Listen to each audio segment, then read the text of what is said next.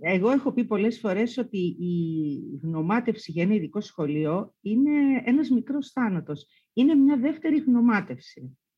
Ε, όταν παίρνεις την πρώτη διάγνωση από τους γιατρούς, καλείς εκεί να κάνεις θεραπείες, μπαίνεις λίγο σε έναν αριθμό. Ε, μετά με το ΚΕΔΙ, τουλάχιστον εγώ έτσι το βίωσα, είναι αυτό το οριστικό που έρχεται και σου λέει τελείωσε. Αυτό έχει το παιδί σου που μπορεί να το ξέρεις, μπορεί να το προσπαθείς, να κάνεις πράγματα για αυτό που ξέρεις ότι έχεις, γιατί πάντα έχεις και κάποιες ελπίδες ότι κάτι θα συμβεί. Ξέρεις, και πριν από 8 χρόνια εγώ ήμουν και λιγότερο υποψιασμένη από ότι είμαι τώρα. Ίσως και τα πράγματα ήταν και λίγο διαφορετικά. Οπότε λίγο είχα στο νου ότι αυτό που έχουμε θα διορθωθεί. Μπορεί και να περάσει.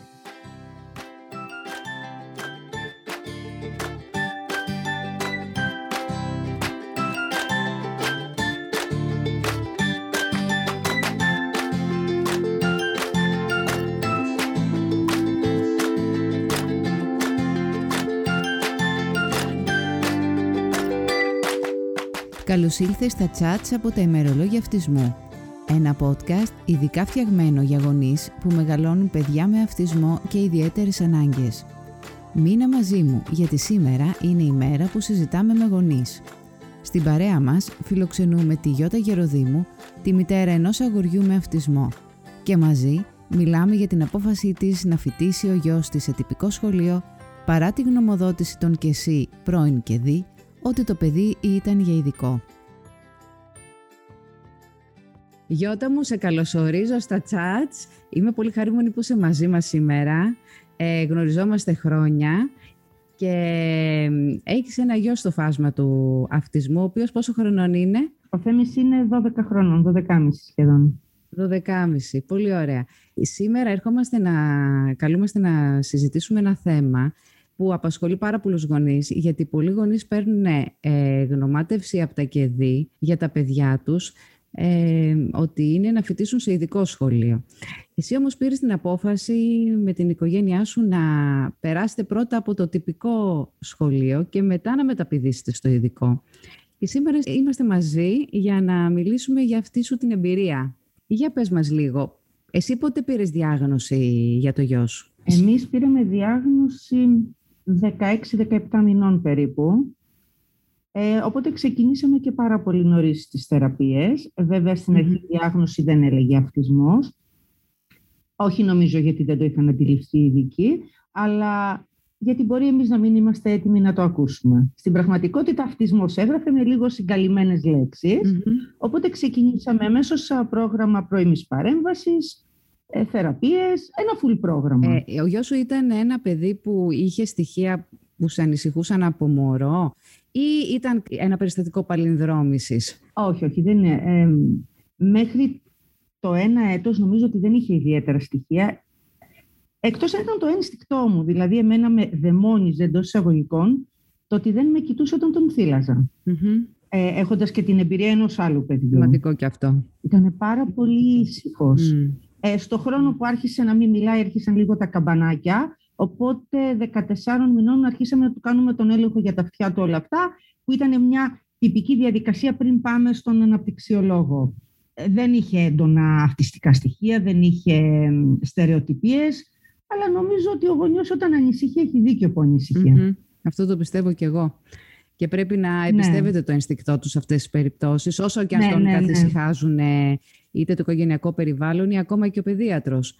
Γιατί και παιδίατροι πολλές φορές ναι, δεν αντιλαμβάνονται τι γίνεται. Για να είμαι ειλικρινή, με ενεργοποίησαν πάρα πολύ ε, η μητέρα μου και η πεθερά μου. mm Βέβαια αυτές με ενεργοποίησαν γιατί το παιδί δεν μιλούσε. Ήταν δηλαδή 14 μηνών ε, που ήμασταν στις διακοπές μας ε, και ως μαμάδες με παιδιά και με εγγόνια ήταν αυτό που τους είχε χτυπήσει καμπανάκι, συν τα προηγούμενα σημάδια που είπα εγώ.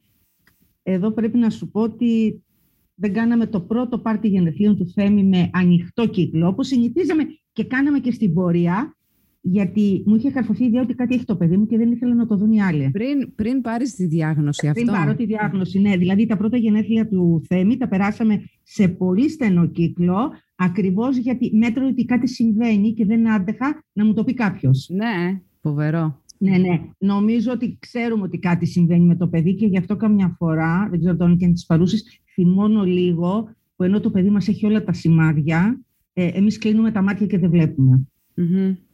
Ναι, και αυτό έχει αντίκτυπο αρνητικό όχι μόνο στο παιδί, έχει σε όλη την οικογένεια.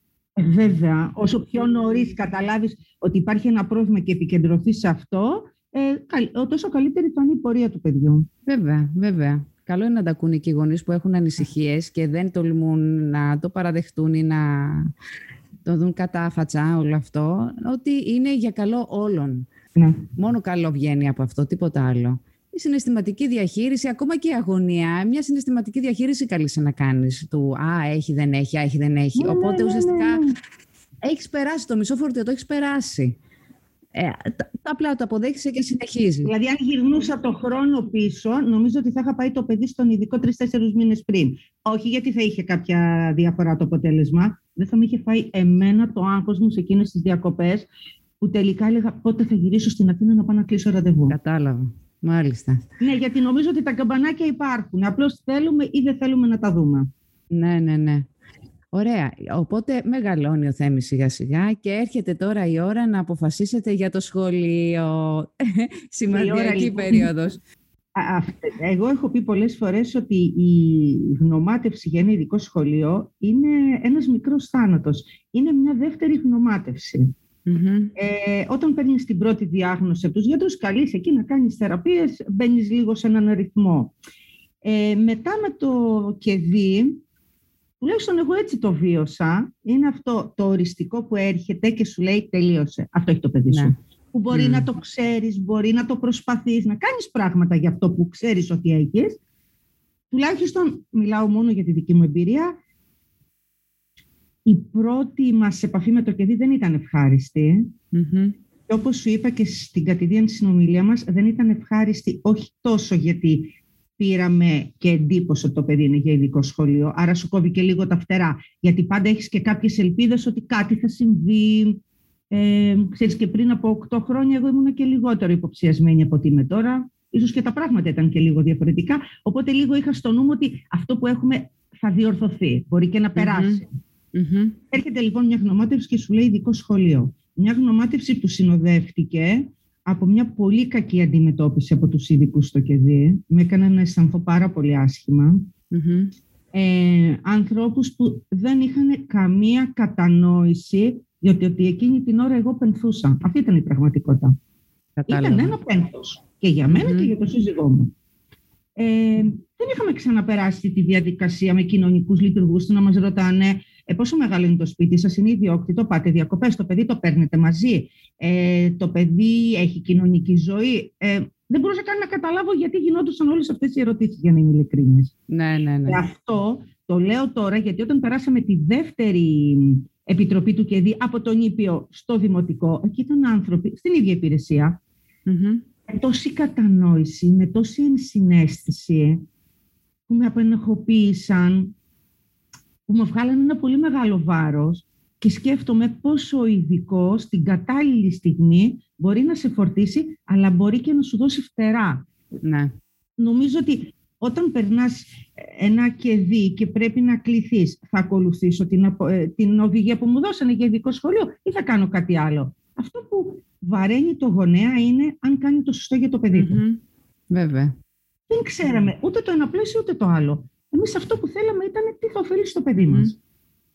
Είναι πολύ σημαντικό ο ειδικός που σου δίνει αυτή την γνωμοδότηση ε, να σταθεί και λίγο δίπλα σου, να σε βοηθήσει. Γιατί κανένας δεν σου πει τι θα κάνεις με το παιδί σου, εσύ θα το αποφασίσεις. Γιατί πρέπει να το ξέρεις μέσα σου αυτό που κάνεις ότι είναι το σωστο Η πρώτη μου εμπειρία ναι, ήταν λίγο τραυματική και είχα θυμώσει κιόλας μαζί τους, να σου πω την αλήθεια. Ότι δεν είχα ε, την πολιτεία την πολιτεία μαζί μου. Ναι.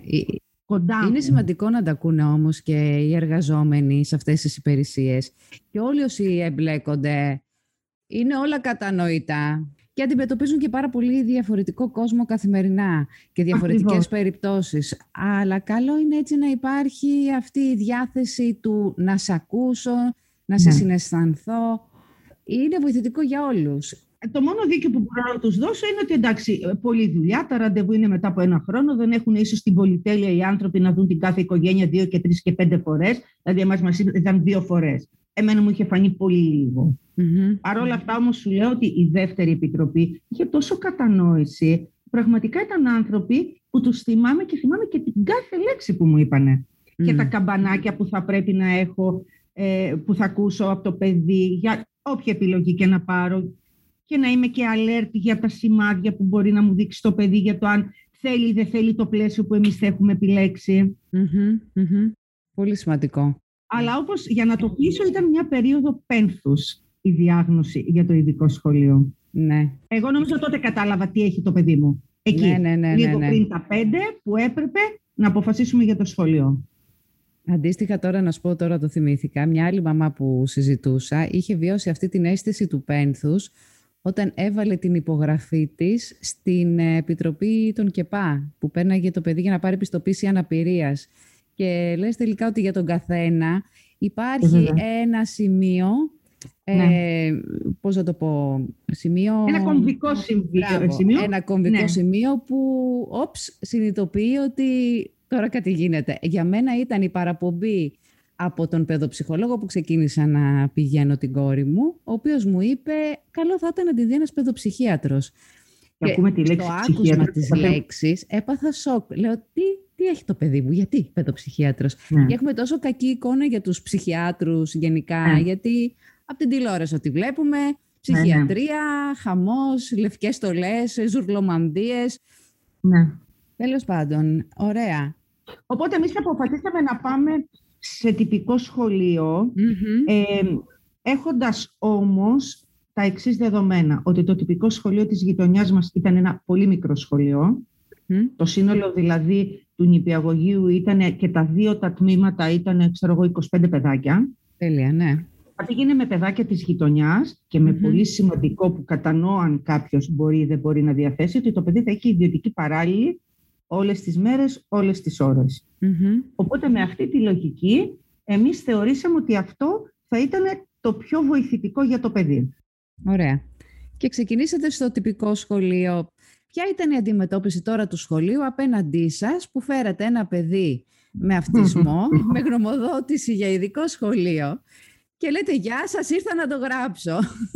Ε, η αλήθεια είναι ότι εγώ το είχα γράψει από τον ιουνιο πριν περάσουμε την Επιτροπή ε, και δεν τους είχα πει ε, τι συμβαίνει. Ε, με είχαν συμβουλεύσει σωστά, γιατί όταν μιλάς με γονείς που έχουν περάσει ε, πριν από σένα κάποιες διαδικασίες, παίρνεις και κάποια σωστά tips. Και αυτή ήταν μια πολύ καλή συμβουλή, να είμαι ειλικρινής, γιατί το παιδί το γράψανε, οπότε πήγα και εγώ ε, το Σεπτέμβριο, όχι στις 10 του μήνα, από τις 1 Σεπτέμβρη, με το χαρτί μου και τους λέω, αυτοί είμαστε. Ε, η διευθύντρια έπαθε ένα σοκ. Μου είπε ότι είναι το πρώτο αυτιστικό παιδί που θα συναντήσει στην επαγγελματική της εμπειρία στα 30 χρόνια που είναι εκπαιδευτικός. Πίστευτα. Έπαθα και εγώ ένα σοκ. Για να μην τα απολογώ, κανονίζουμε ένα ραντεβού με τη σχολική σύμβουλο. Εκεί δέχτηκα μια πάρα πολύ εχθρική συμπεριφορά. Μάλιστα εγώ ε, έχοντας έτσι ένα πολύ βοηθητικό θεραπευτικό πλαίσιο από πίσω, είχα πάει και με τη λογοθεραπεύτρια του παιδιού να τους μιλήσει, που το ήξερε με το σύζυγό μου. Mm-hmm. Είχαμε πάει έτσι πολύ κύριοι, να τους πούμε ότι αυτοί είμαστε. Ε, είμαστε εδώ όλοι να βοηθήσουμε το παιδί. Mm-hmm. Μας κάθισαν κάτω δυόμιση ώρες. Νομίζω ότι είναι από τις φορές που δεν θα το ξεχάσω, το πόσο έκλεγα μπροστά της και δεν μου έλεγε «Εντάξει κυρία Κούτρα, να τα αφήσουμε». Ε, προσπαθούσε με χίλιους δύο τρόπους να με πείσει να πάμε σε ειδικό σχολείο.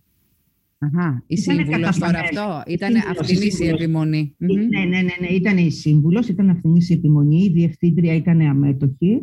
Ε, τα επιχειρήματα ήταν ότι στο ειδικό σχολείο το παιδί θα κάνει όλες τις θεραπείες και εμείς θα ε, ελαφρυνθούμε οικονομικά από το οικονομικό βάρος. Το είδα στην πορεία και γέλασα. Αυτό, αυτό δεν ισχύει, ναι. Εντάξει, ναι. Στην πραγματικότητα δεν ήθελαν την ευθύνη του παιδιού. Τους είπα ότι θα έχω έναν παράλληλο, ότι θα είναι πολύ βοηθητικός, ότι δεν θα επέμβει στη δουλειά τους, τα πάντα όλα. Ε, περάσαμε 20 μέρες πάρα πολύ μεγάλης δυσκολίας. Ο Θέμης δεν ξεκίνησε ακριβώς από την πρώτη μέρα. Εφτάσαμε μέχρι το Υπουργείο και εδώ αυτό θέλω να το καταθέσω, ότι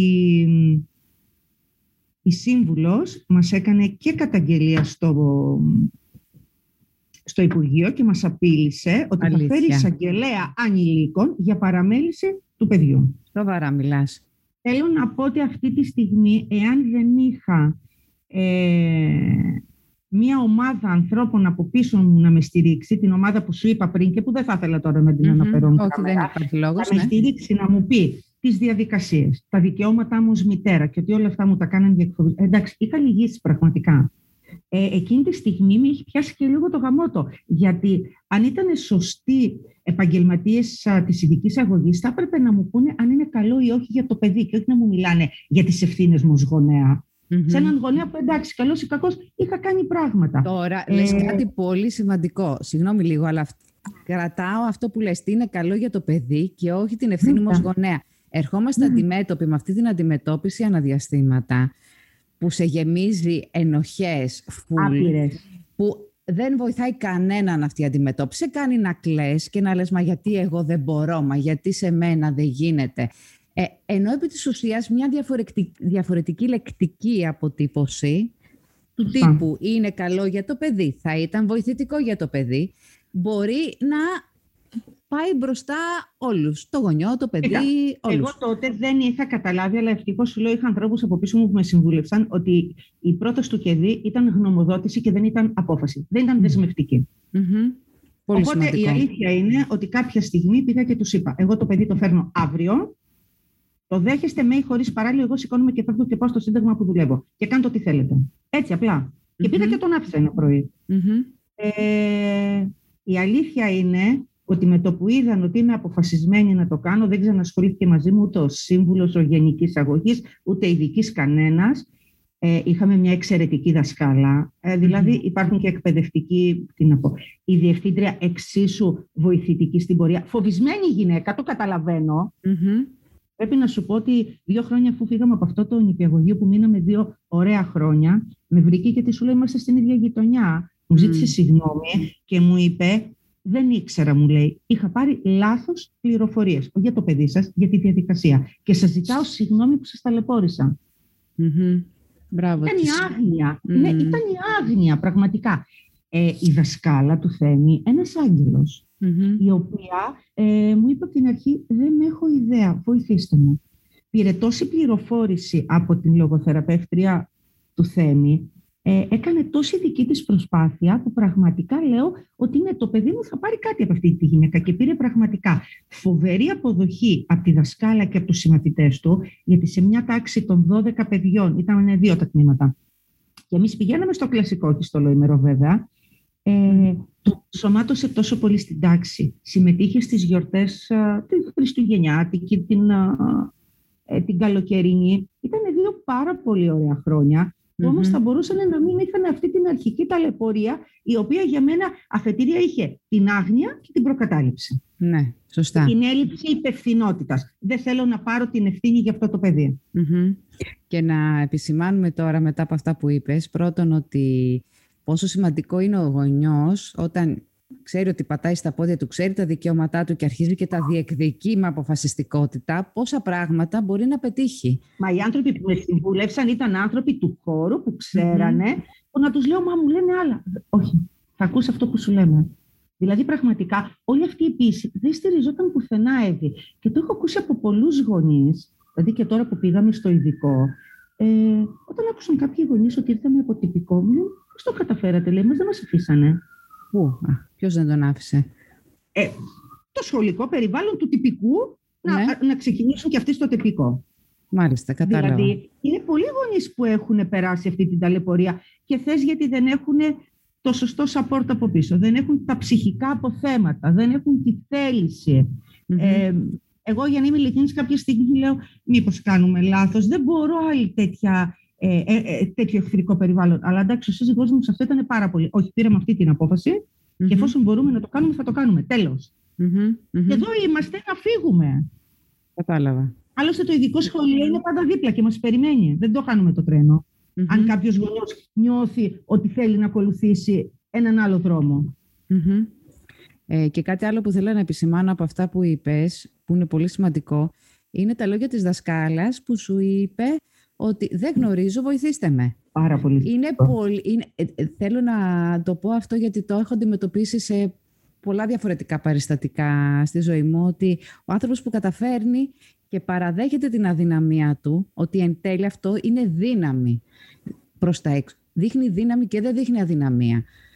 Για μένα ήταν από τις καλύτερες εκπαιδευτικούς που έχω δει. Είχε μια εξαιρετική σχέση με τον παράλληλο και εδώ θέλω να πω και κάτι στις οικογένειες που επιλέγουν να έχουν Ο παράλληλος είναι ο βοηθός του παιδιού. Δεν είναι ο δάσκαλος, δεν είναι να αντικαταστήσει τον εκπαιδευτικό, δεν είναι να κουνήσει το δάχτυλο σε κανέναν. Και βέβαια δεν θα πρέπει και ο δάσκαλος απ' την άλλη να αισθάνεται απειλή από τον παραλληλο Ε, είμαι τυχερή όλα αυτά τα χρόνια που οι παράλληλοι που έχω επιλέξει είναι άνθρωποι οι οποίοι έχουν συνεργαστεί απόλυτα με τους εκπαιδευτικούς, δεν έχουν δημιουργήσει πρόβλημα, οι εκπαιδευτικοί αισθάνονται ασφάλεια, αλλά και οι παράλληλοι είναι και για να βοηθήσουν το παιδί ούτε να επιδείξουν γνώσεις, τίποτα. Όταν δηλαδή αυτοί οι δύο άνθρωποι καταφέρουν και έχουν μια σωστή συνεργασία, αυτό είναι προς όφελος του παιδιού. Μάλιστα, εδώ θέλω να σου πω κάτι, ότι στον πρώτο παράλληλο που τον είχαμε τα τρία πρώτα χρόνια, του είχα πει, ήταν άντρας.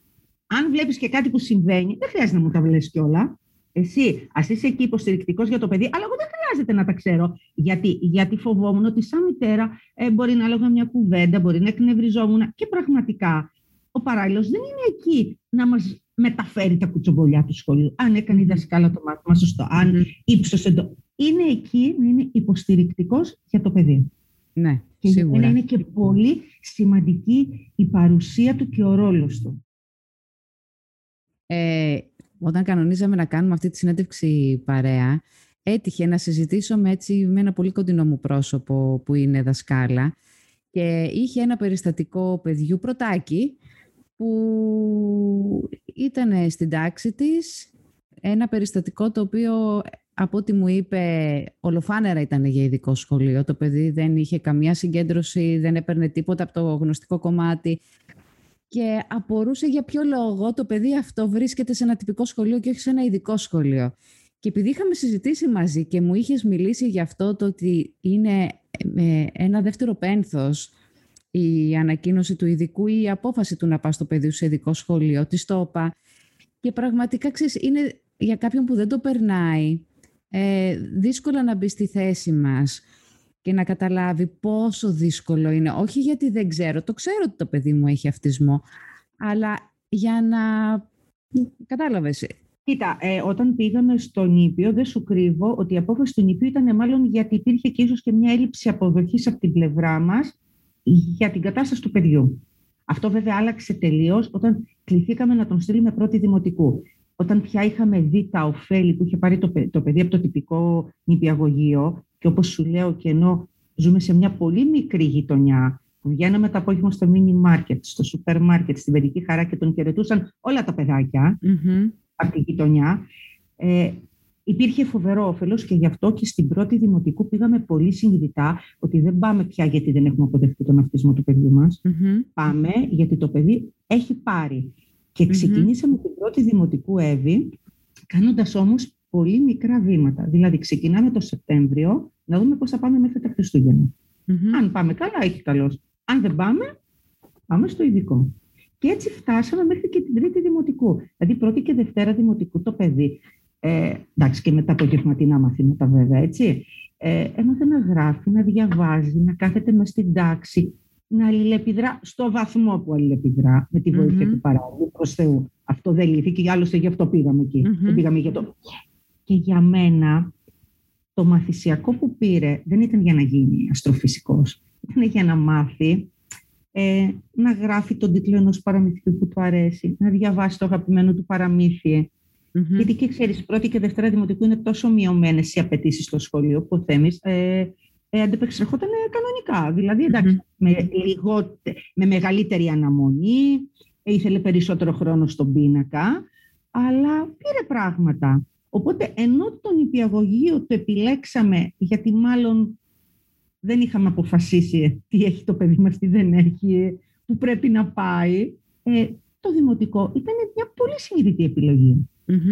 Εκεί η αλήθεια είναι, πρέπει να πω ότι είχαμε εξαιρετικά καλές εκπαιδευτικούς με πολύ κατανόηση.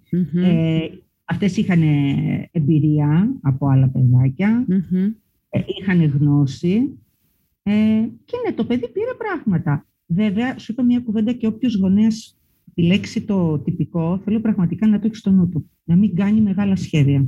Θα τελειώσουμε το δημοτικό. Θα πάμε στην Τετάρτη. Εμάς, σου λέω, τα σχέδιά μας ήταν τριμήνο.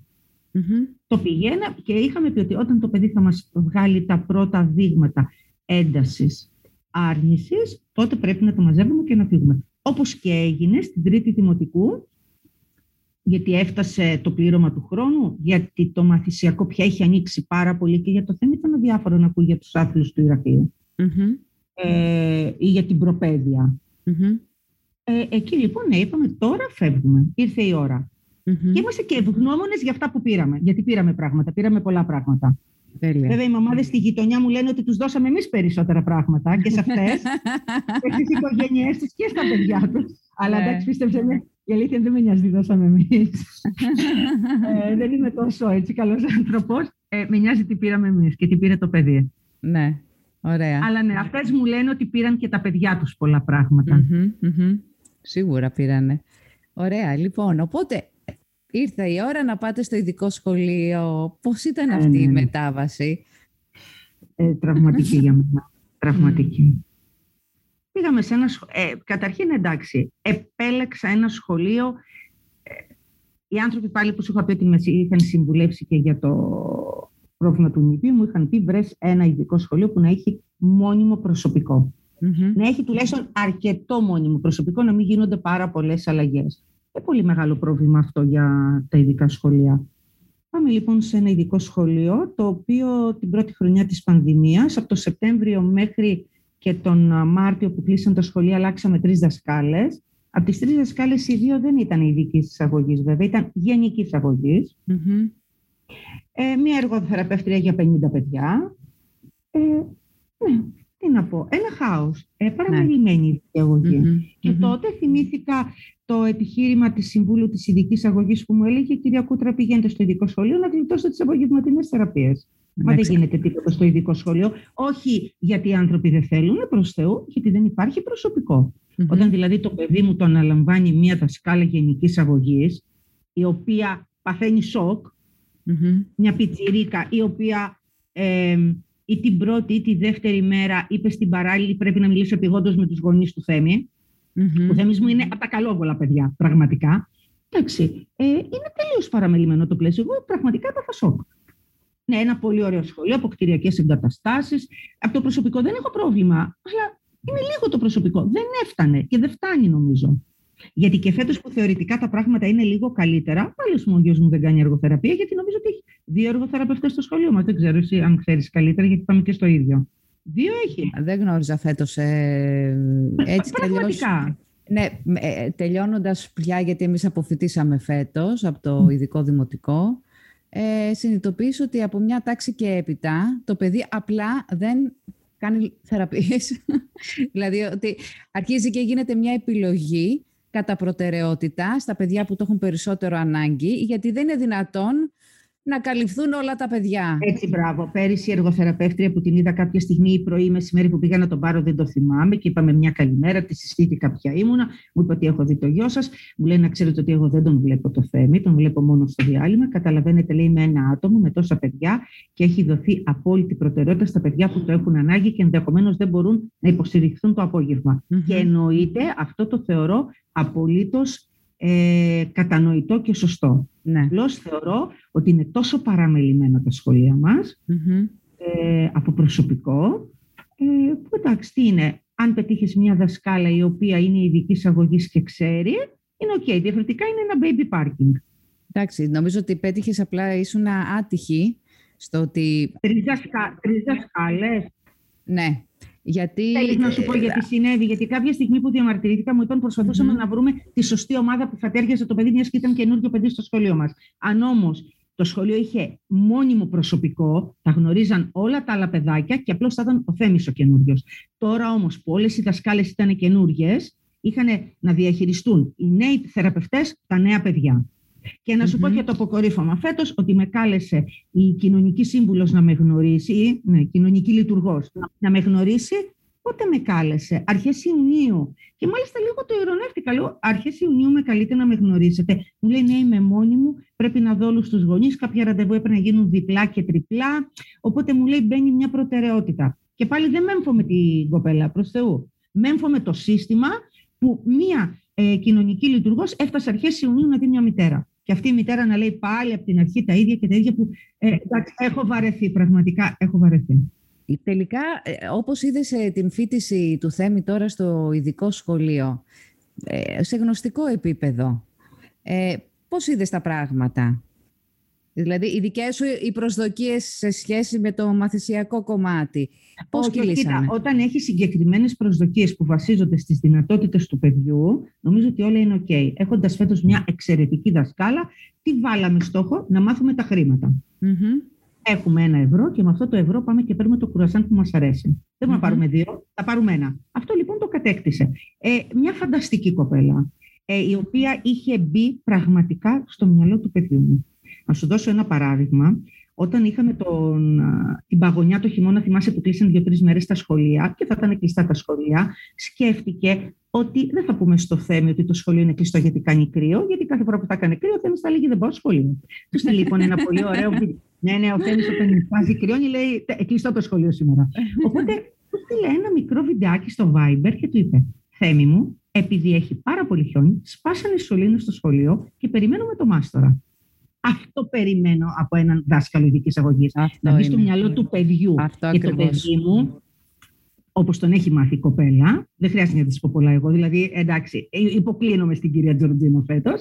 Ε, κατάλαβε ότι το παιδί μου υπακούει πολύ στο λεκτικό πρόγραμμα και στο οπτικο Οπότε του στείλε ένα βιντεάκι. Όταν η κοπέλα αυτή έπρεπε να πάρει μια άδεια, ήταν ασθενής, έστειλε ένα βιντεάκι. Θέμη μου, είναι άρρωστη αύριο δεν θα έρθω. Και το παιδί το καταλάβαινε. Αυτό δεν μπορεί να το κάνει ο δάσκαλος της γενικής αγωγής, όσο και διάθεση να έχει. Ε, φέτος λοιπόν είμαι πάρα πολύ ευχαριστημένη, γιατί mm-hmm. πιάσαμε τους στόχους μας, αλλά όπως σου είπα στόχους εφικτούς που τους συζητήσαμε μαζί. Ε, δεν της είπα το παιδί μου θέλω να μάθει προπαίδεια. Τι να την κάνει την προπαίδεια; Το παιδί μου θέλω να μάθει να γράφει τη λίστα του σούπερ μάρκετ με τις λιχουδιές που θέλει να πάρει ε, και θέλω να ξέρει ότι με αυτό το ένα ευρώ θα πάρουμε ένα κουρασάν και δεν θα στεκόμαστε μπροστά στο ταμείο και θα κλαίμε γιατί δεν φτάνουν τα δύο. Πολύ σημαντικό. Όταν λοιπόν νομίζω ότι οι στόχοι μας είναι συγκεκριμένοι, μικροί και εντός των προδιαγραφών του παιδιού, επιτυγχάνονται. Ναι, γιατί ε, αυτό είναι καλό να τα ακούνε και οι γονείς. Ε, μάλλον γονείς που έχουν πολύ μεγάλη απέτηση στο γνωστικό κομμάτι, στο ειδικό σχολείο, που το κατανοώ εάν και εφόσον ένα παιδί έχει δυναμικό και μπορεί να τα απεξέλθει. Να βοηθηθεί και να το ενισχύσεις όσο μπορείς καλύτερα.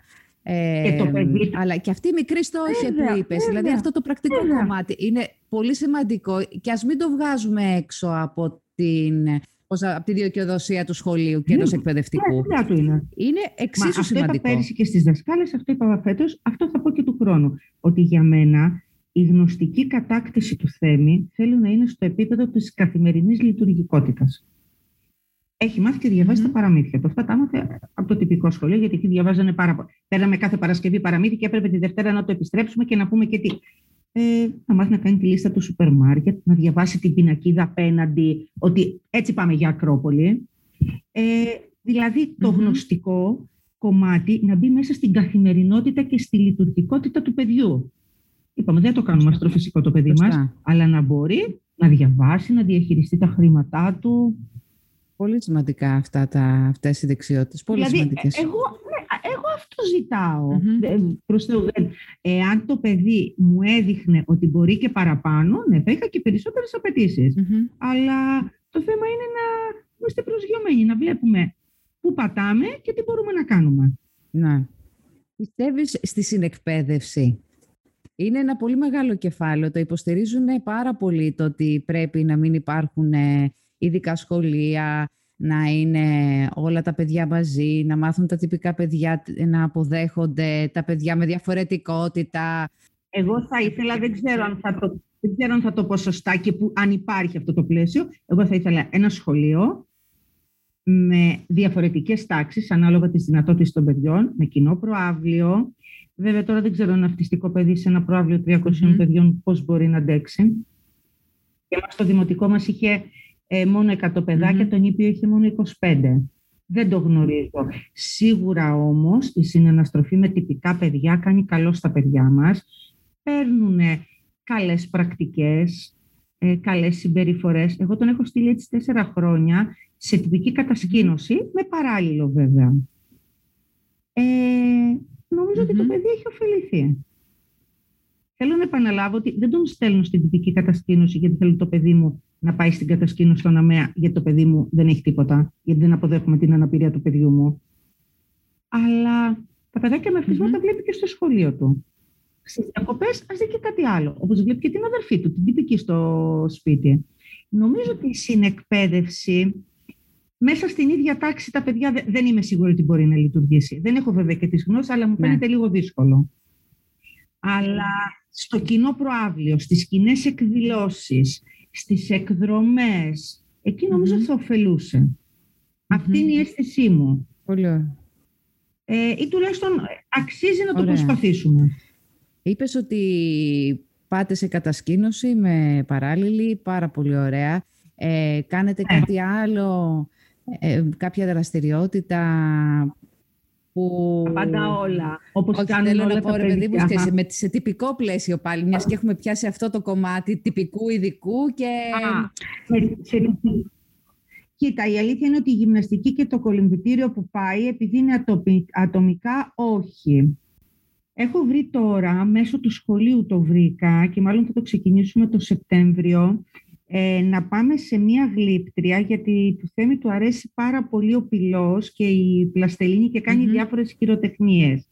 Ε, δεν είμαι σίγουρη εκεί αν έχει παιδάκι. Μου είπε ότι θα ψάξει να βρει τμήμα με άλλο ένα παιδάκι.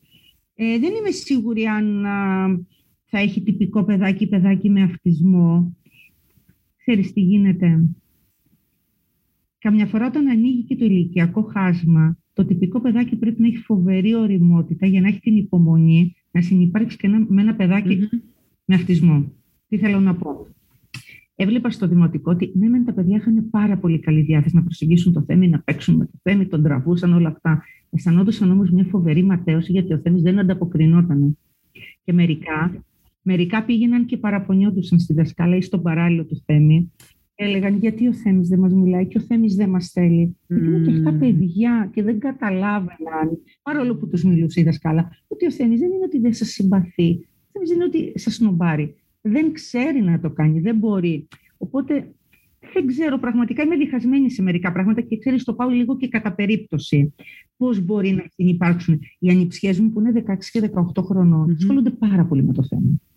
Γιατί ξέρουν, ο ανιψιός μου που είναι 10, δεν μπορεί να καταλάβει γιατί ο Θέμης τον αγνοεί. Και πάει και του αρπάζει τα πράγματα. Οπότε, ενώ θα ήταν ιδανικό να έπαιζαν αυτά τα δύο παιδιά, το δεκάχρονο τυπικό με το δωδεκάχρονο το οπτιστικό, όσο τον αγαπάει, είναι ο ξαδερφός μου, πρέπει να τον φροντίζω, αλλά δεν μπορεί να αλληλεπιδράσει μαζί του κι αυτός. Γιατί αυτός ναι, αισθάνεται μια μετέωση.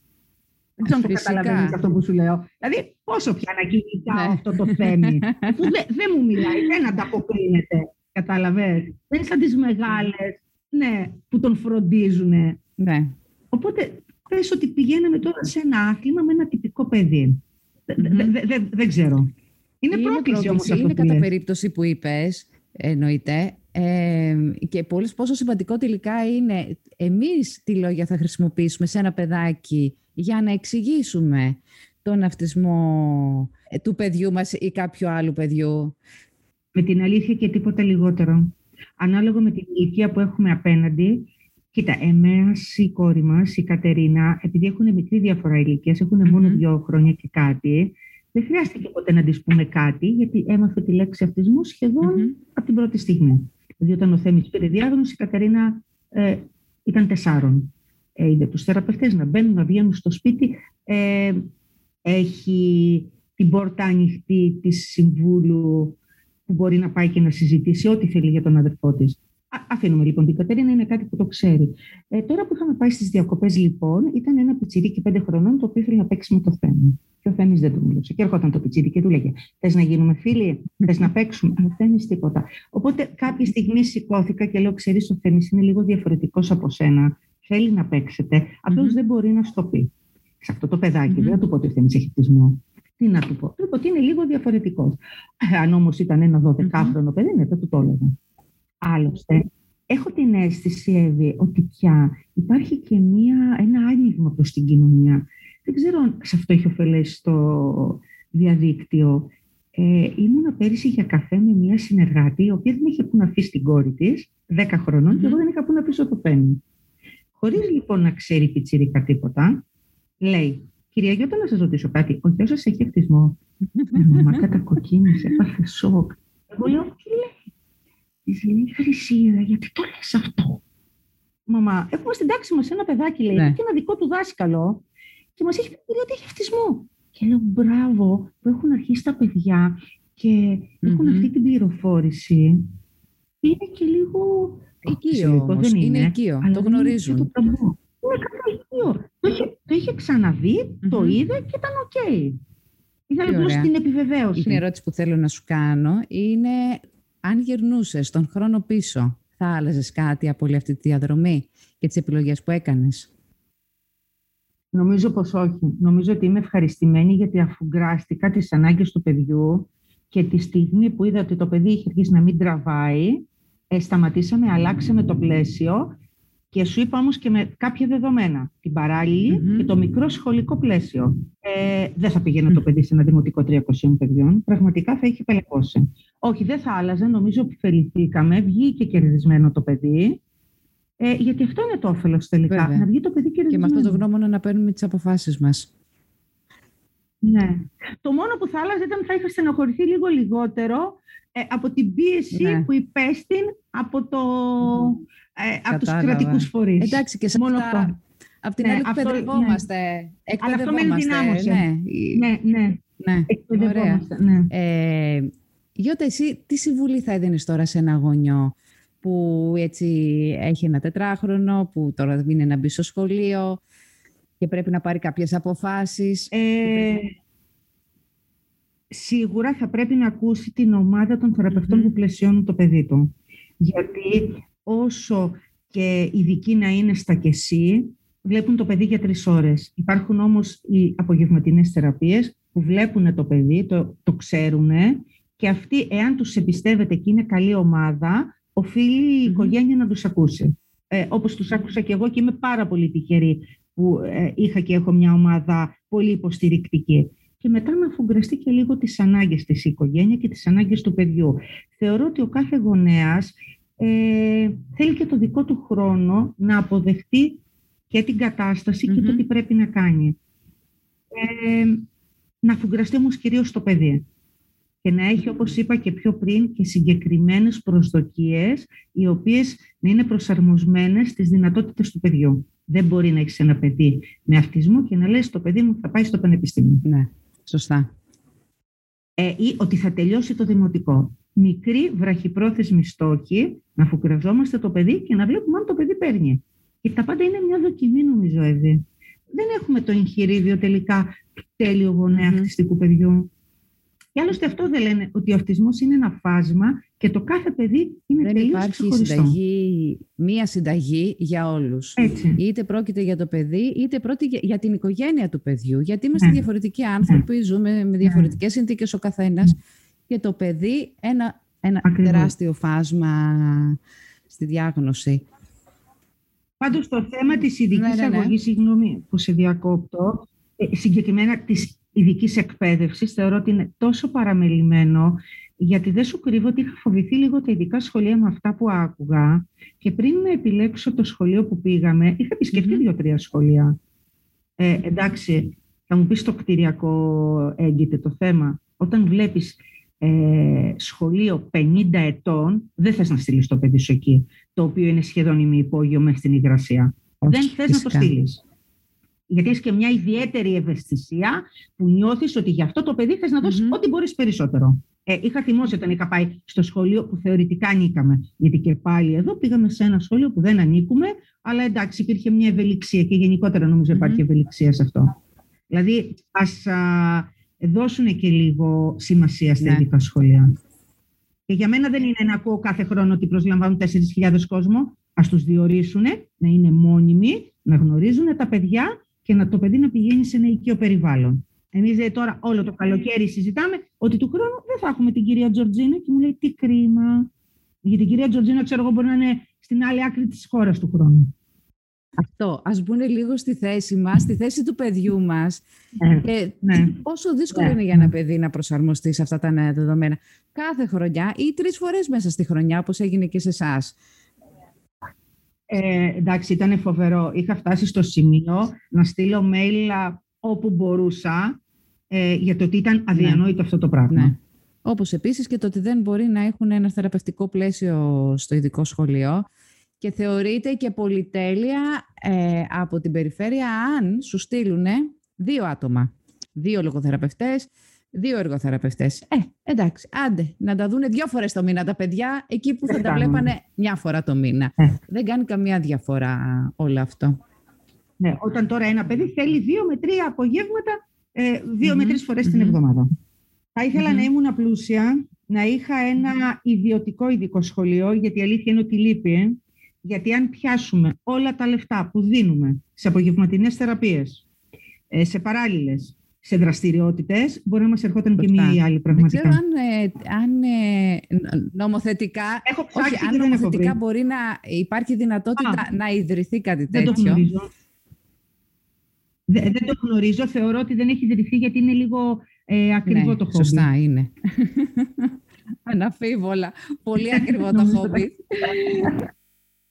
Γενικώς είναι ακριβό το χόμπι του να έχεις ένα παιδί με ειδικές Έχεις ανάγκες. απόλυτο δίκιο σε αυτό.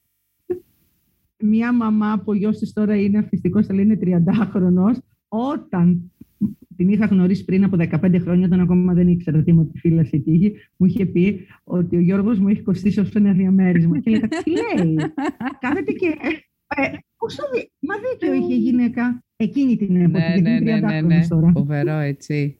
Ε, και τι να πει και ο κόσμος που δυσκολεύεται οικονομικά και εκεί έχεις να βιώσεις και τη Απίστευτα. ματέωση το ότι δεν μπορώ να προσφέρω στο παιδί με αυτά που θα, θα μπορούσα. Το παιδί μου. Σωστά. Εννοείται. Τι να εννοείται, πω. εννοείται. Καλή δύναμη σε όλους μας. Τίποτα άλλο. Καλό, Καλό καλοκαίρι. καλοκαίρι και καλές μπράβο. βουτιές με Αυτό. τα Το παιδάκια μας. καλοκαίρι. Και όσοι γονείς τώρα πάρουν αυτή τη διάγνωση μέσα στο καλοκαίρι, γιατί τώρα έτσι σκάνε και μας καλοκαίρι μας είχε σκάσει, θα πάρουν πολλές βαθιές ανάσες και τα πάντα θα έρθουν σιγά σιγά. Δεν είναι το τέλος του κόσμου Μμμ. το σχολείο. Και σε αυτό θα μείνουμε. Απλώς εύχομαι να σταθούν ναι, μπρο- ε, κοντά τους ε, άνθρωποι να τους Και συμβουλεύσουν αυτή είναι η σωστά. ευχή που δίνω και εγώ στα παιδιά μου. Πάντα να έχουν ανθρώπους, να τους Μμ. τυχαίνουν άνθρωποι καλοί που θα τα προσέξουν και θα είναι ήρεμα, γιατί και η ηρεμία είναι πολύ σημαντικό στοιχείο στο σχολείο μέσα. Βέβαια. Λοιπόν, Γιώτα μου, χάρηκα πάρα πολύ την κουβέντα μας. Να είσαι καλά. Καλό υπόλοιπο Καλά. καλοκαιριού. Ε, ελπίζω να βοηθήσαμε όσους μας ακούσαν. Ε, και η κουβέντα μας Μακάρι. πιστεύω ότι ήταν χρήσιμη και για γονείς, αλλά και για εκπαιδευτικούς και για όσους εμπλέκονται με το παιδί μας. Να είσαι καλά, Γιώτα μου. Σε ευχαριστώ πολύ. Πολλά φιλιά. Αν σας άρεσε αυτό το podcast, πατήστε like, follow και μοιραστείτε το με τους φίλους σας. Μπορείτε ακόμα να ακολουθήσετε τα ημερολόγια αυτισμού στο WordPress, στο Facebook ή στο Instagram.